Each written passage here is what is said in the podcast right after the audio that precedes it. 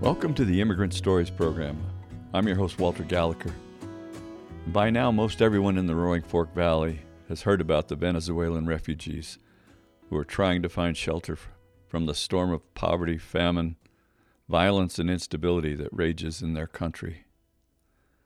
No one knows Venezuela's story of decline better than Jose Miranda, who came to the valley from Venezuela in 1998 to study solar energy at Colorado Mountain College. And for the next 20 plus years, Jose spent time in the valley and in Venezuela, working on his dream of building a viable water buffalo herd. I sat down with Jose in the winter of 2019 to talk about the desperate situation in Venezuela and the reasons he would never be able to call it home. What follows is a rebroadcast of that program in 2019. Jose Miranda's animal spirit is the water buffalo. He spent his life with them and always dreamed of taking over his parents' buffalo ranch on the plains of Venezuela. When he was a child in the 1970s, Venezuela was the richest country in South America with vast oil fields. But by the time he reached his teens, the price of oil began to drop, and his once rich oil dependent country began to experience food shortages and unrest. In 1998, Jose came to the United States to study animal and ranch management at Montana State University. He was 22, and Hugo Chavez had just been elected president.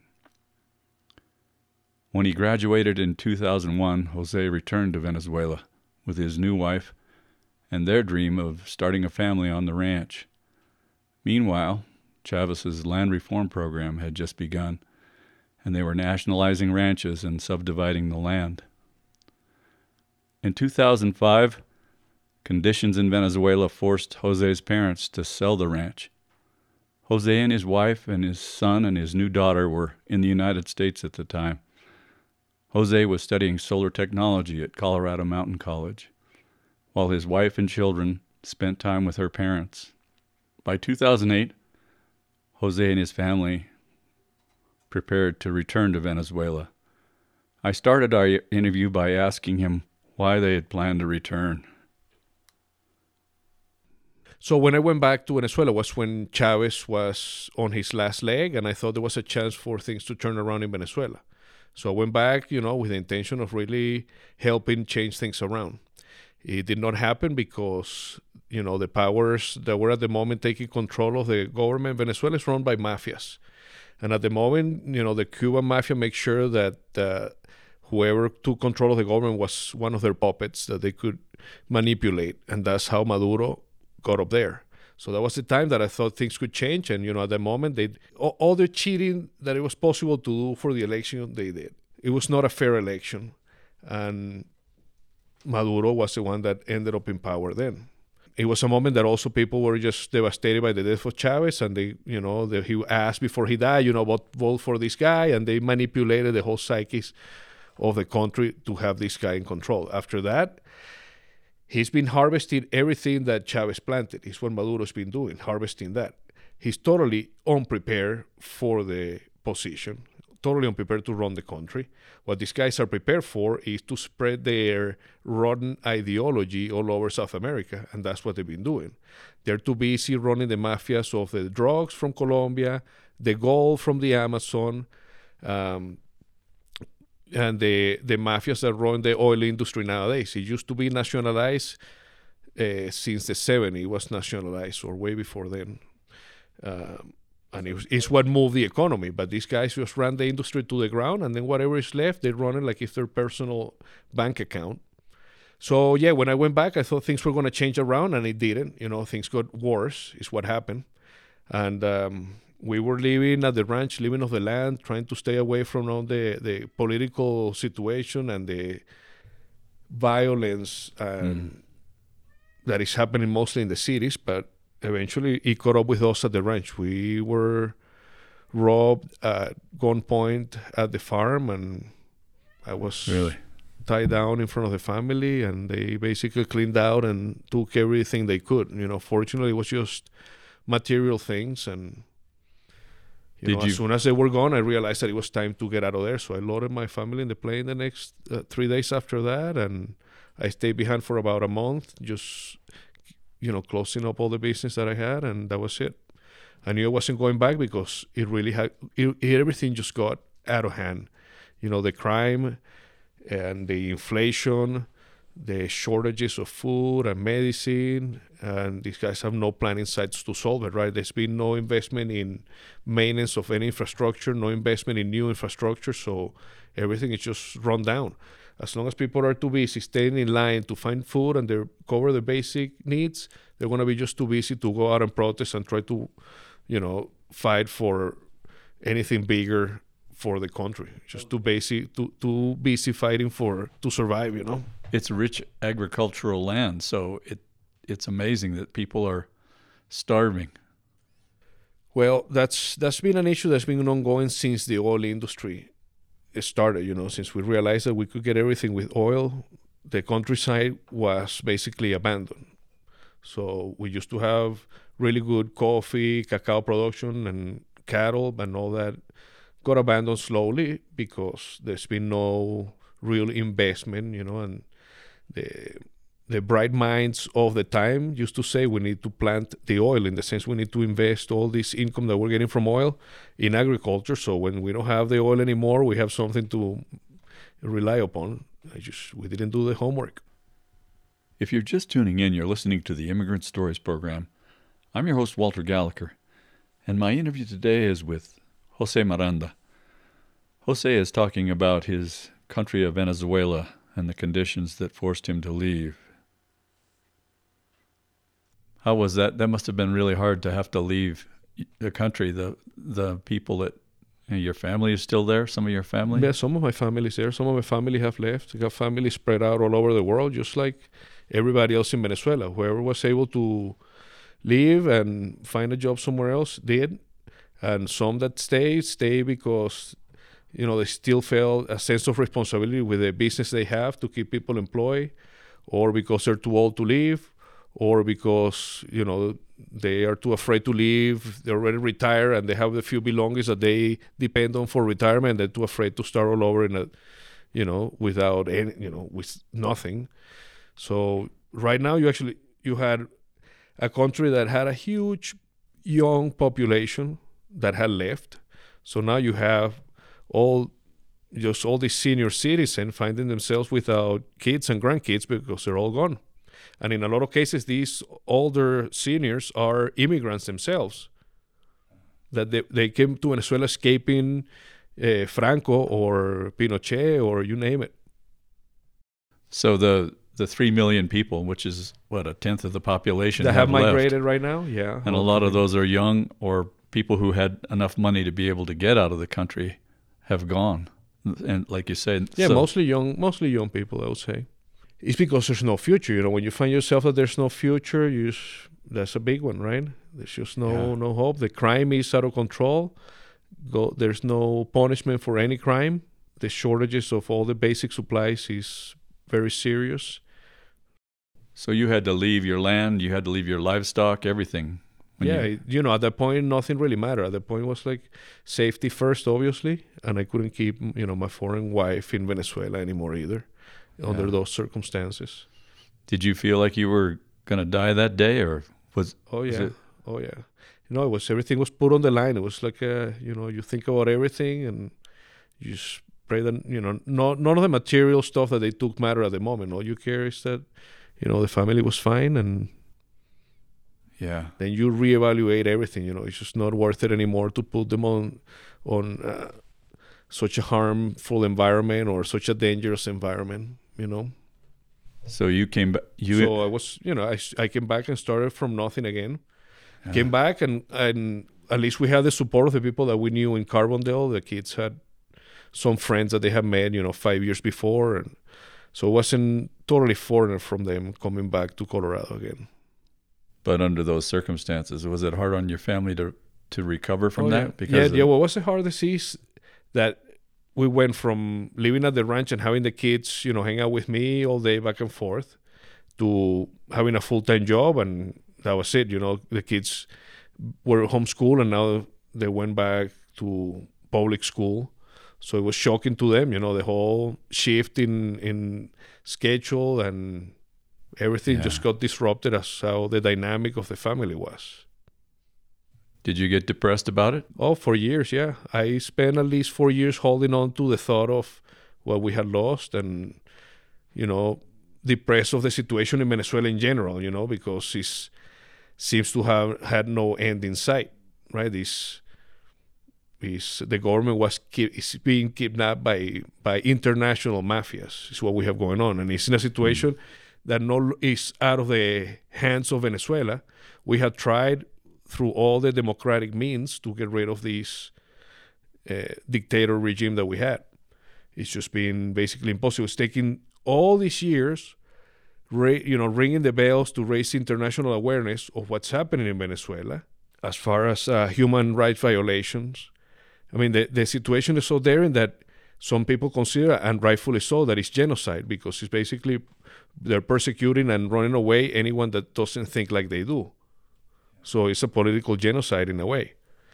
Um, so right now there's hundreds of uh, from the protests. So you got hundreds of people that are in jail just just because they disagree with the government and they have raised their voice to disagree in legitimate protest that is one of the rights under our constitution. So they always play the card that they're being very democratic, that they like to talk, they like the dialogue, they always show the constitution, you know, but they always manipulate it and they always cheat. There's no independence of power because they have both the the the Supreme Court and the uh, the whole what is called the election committee, basically. What they have not been able to control is the National Assembly, and they were not expecting what's happening right now. If you're just tuning in, you're listening to the Immigrant Stories program. My interview today is with Jose Miranda. Jose is talking about conditions in his home country of Venezuela and the rise to power of Juan Guaido. So, what do you think the chances are of this, No, this young upstart Guaido? Juan Guaido. What happens now is they did not expect that this kid, that is a total new generation of politician, He's in a very dangerous place. he is, but uh, he's not the only one. I mean, there's several young kids of the same uh, stature, integrity, and uh, just desire to change Venezuela. It just um, somebody said that uh, what happened to this kid is kind of like uh, winning a tiger on the lottery, Ooh, right? It's not something he wanted. tiger, It's, no cage. Right. So like very, very difficult position to be in and he had to be, you know, very tough. I'm sure he's gone threats and intimidated or bribes and all kinds of things, but this kid is definitely determined to make things right. And he is backed by the constitution. He's being backed by international community that is sick and tired of this clan of thieves taking advantage of uh, the region, basically, and in the name of not even the socialists are with them anymore. You know, they they have ruined the name of socialism. So what worries me right now is that that uh, the general public in the United States are really clueless as to what's going on. Of course, at the first reaction, the natural reaction, and it would be my natural reaction if I had no idea what's happening in Venezuela, is, hey, what are these guys going to go do over there? Take advantage of the oil because it's obvious that there's a huge amount of natural resources in Venezuela, which is exactly why Russia, China, China. Iran, Turkey are highly interested in And the leaving this guy States. there. Right. And then I said, but these guys are saying, you know, leave Maduro there. Yeah, because they already have an agreement to extract a ton of oil and gold, right? And they already have invested a lot in order to have those contracts, right? So yeah, now it's unfortunately we have been put in a very terrible situation to deal with the devil in a way. So it's something that Juan Guaido is going to have to do, probably deal with all these deals that have been promised to several different countries so that we can move on and forward. Because at the end of the day, the situation is so chaotic in Venezuela that is not in the benefit of anybody because Russia and China will not able to extract oil or gold under these conditions because it's impossible to operate any business like this. So it's to their own personal selfish benefit and economic interest to get rid of this guy too. So the, the but the United States and China and Russia are in a in a major standoff here. China Well- and Russia have major interests. The United States uh, gets a fair amount of oil from from uh, Venezuela. So we we we definitely have an interest in trying to maintain some kind of sanity there. Yes, I agree. We don't want the U.S. to go in there just to take advantage of the natural resources or to put another dictator there. No, nobody wants that. Venezuela doesn't want that, but Venezuela wants and needs helps of their neighbor to get rid of this international problem. Yeah, true help, you know, not just coming in to take the resources that are there. So, yeah. And we're not asking for much. We're just asking for a government of transition and real free elections. it must be hard for you to watch this. Well, it's more encouraging now. Now I feel very encouraged of what's happened.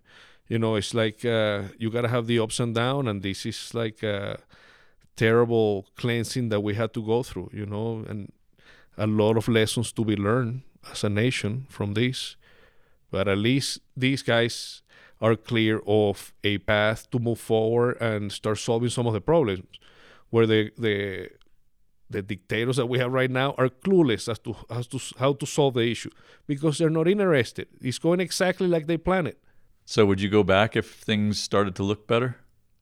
You Or- know that that desire of with that? going back and helping Venezuela kind of came back again after seeing what's happening right now. It kind of had had been dead on me for a very long time, but Yeah. I I feel very optimistic about the changes that are starting to take place right now. Definitely. But you've got a a whole life that you're building here. You've introduced water buffalo. Can you talk about that? Your project, your passion. Uh, so after I came back uh, in 2014, I came back in 2013, 2014. Um, I came back to work at a cattle ranch, and although I was working with cattle, still was not the same. Still was thinking about, you know, Venezuela and all the losses of the last few years, and then uh, Colorado legislation changed to classify the water buffalo as a domestic species. In the past, it was classified as an exotic species, just as the same as the African water buffalo. But the Asian water buffalo is a totally different species. You cannot even breed them, crossbreed the African with the Asian water buffalo. How are they different? How is the Asian buffalo different than the African? Oh, the African water buffalo cannot really be domesticated. That's a different It's beast. The horns, yeah, the horns are very different. The Asian water buffalo is, is the same you see in, in India and China. That is the, the one that you have the, kind of the image of uh, the buffalo using to be to plow the rice fields, right? Or Right, right. uh, so it gets used for work, for milk production, and for meat. All over the world, world is uh, uh, one of the number one relied upon domestic species. It's just that the U.S. were kind of far behind on that one, and it's because the the imports of uh, water buffaloes is close. There were a few imports uh, in the 70s, I think it was, and that was about it. So a few producers have some uh, large herds. Uh, it's only in the last few years that uh, more people are starting to focus on breeding and training them for uh, milk production, which is really where they have the great advantage. They have, I call it the, the queen of milk. is uh, pure white, is thicker, more dense milk, and is uh, higher in uh, calcium and vitamin A. Um, and it ma- uh, better for making cheese. So you get more pounds of cheese per gallon of milk from a water buffalo than you do from regular cow. And uh, people that are lactose intolerant have no issue related with it. So Buffalo mozzarella. yeah, the, the original where- mozzarella is made out of water buffalo Oh, really? milk. So Italy is really big into breeding water buffaloes. And nowadays you find them in the UK, in Canada. You you seem to have a special relationship with them. you, you know that's uh yeah it's a special bond it's kind of hard to to break. You know, once you get accepted into the herd, you just kind of become a part of the herd forever. I, I say that the buffalo is like a cow with the brain of a horse. So when you create a bond and attachment with them, it's more, you know, more profound. It's not like a cow that just cares to be fed and that's about it. So the relationship they care to have with you, where the buffaloes are truly interested in hanging out with you, following you around. Yeah, and it's all about the way that you you train them, right? The, it's all about the, the handling of the animal because you could have the opposite too. You know, so you stop handling these animals and just let them be kind of wild. You, you know, that's that's how they're gonna be. So they will take. They're really easy to train. Let's put it that way, and that's why they get used for work in a lot of these countries. So, what's your dream for your herd? Well, the herd that I'm building is for dairy purposes. So, um, what I'm doing with my herd is also a different kind of training. So, very gentle handling where they want to be with you, they want to hang out, they come where you call them. So, I use I like to call say that I use the power of attraction instead of the power of pushing an animal. I'd rather them come to me instead of pushing them to where I want to go. I'd rather them follow me to where I where we will go. The challenges here is uh, access to land. You know, land is very expensive. So I lease land and I have a mobile dairy, which is a trailer that I pull behind the truck and I live in the pasture where the cows are. I do rotational grazing, so I go from pasture to pasture. And this trailer has solar panels so I can have my milk machine in there and I'll milk the animals and it's enclosed so when the weather is bad I have a, a place that is a little protector from the elements to do the milking and it's a way to avoid the high expenses of land ownership the expenses of building a barn and then along the way i have found out that it has great benefits for the land so you avoid erosion around the traditional milking barn uh, reduce the amount of manure that gets built up. So that way you reduce the parasite load on the animals. So you have healthier animals, you have healthier soil, you have healthier milk. Rotational grazing with rotational milking part or following. Where did the idea for uh, the mobile?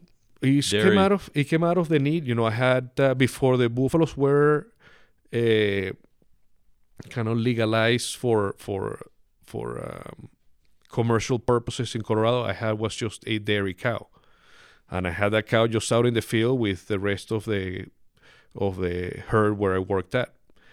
And I had to milk that cow year round. And yeah, in the middle of the winter when the weather is nasty, all I could think about is I just want just a little trailer to, you know, pull with me out in the field, milk her before work, and off we go. And then thinking about that, just slowly develop the idea of doing it with solar panels and putting the machine in there and just came you know was developed out of the need for something better to get the work done. So are you producing cheese yet? Just at home not not uh, for commercial yet. I, I need to have more animals for that. Right now all the work that i done with the herd i started with really young animals. So i could really train them for the kind of handling that i want to have so most of those animals I actually got them were bottle fed because they come from herds that they're not used to that kind of handling. So um, got animals that were early weaned and I finished bottle feeding them so I can create that bond with those animals. And as I started to build up the herd that I have more of them already trained the way that I wanted, I added a few adult that were the ones that I had two calves of last year. This year I'm gonna have five Next year will be nine, and probably in the year 2022, I'll have maybe 20 cows, and by then I'll have enough volume that I can have a cheese brand. It's just a very slow going process.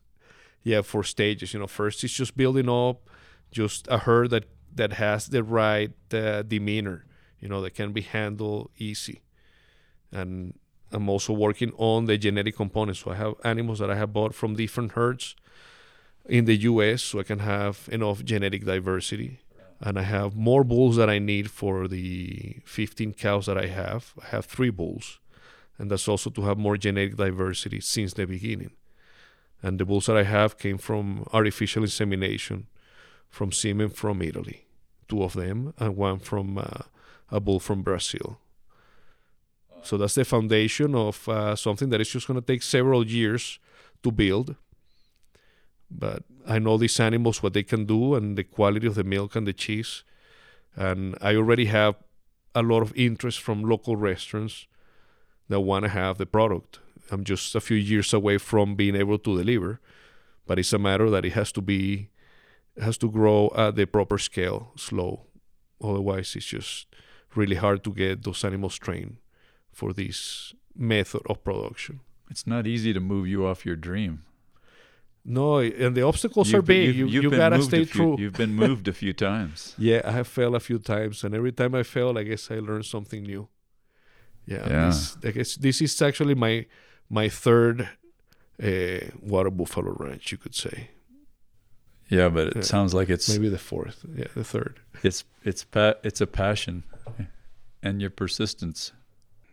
Yeah, it's just I cannot let it go. You know the the the need to be with these animals and the attachment with these animals is uh, something I just enjoy greatly. That's part of been part of you since you were just a, a boy. No, and I've been to something I also like to share with my kids. You know, like I, I, this is a really healthy milk. You know, and having kids, the my boy that is uh, 16 years old now, he grew up on the milk of the buffalo ranch that my dad sold back then. And my daughter grew up on the milk of this buffalo ranch that we started when we last interview I started down there. And now I got a third kid on the way. It's gonna grow up on the milk of these buffaloes in Colorado. Right. So yes, they also are part of the inspiration too. yeah. Well, buena suerte. Gracias. That was Jose Miranda. Two years ago, Jose and his wife, Erin Cuzio, moved their family and their growing herd of water buffalo to a farm in Missouri where there's more room for their kids and their buffalo to grow. Thanks for listening.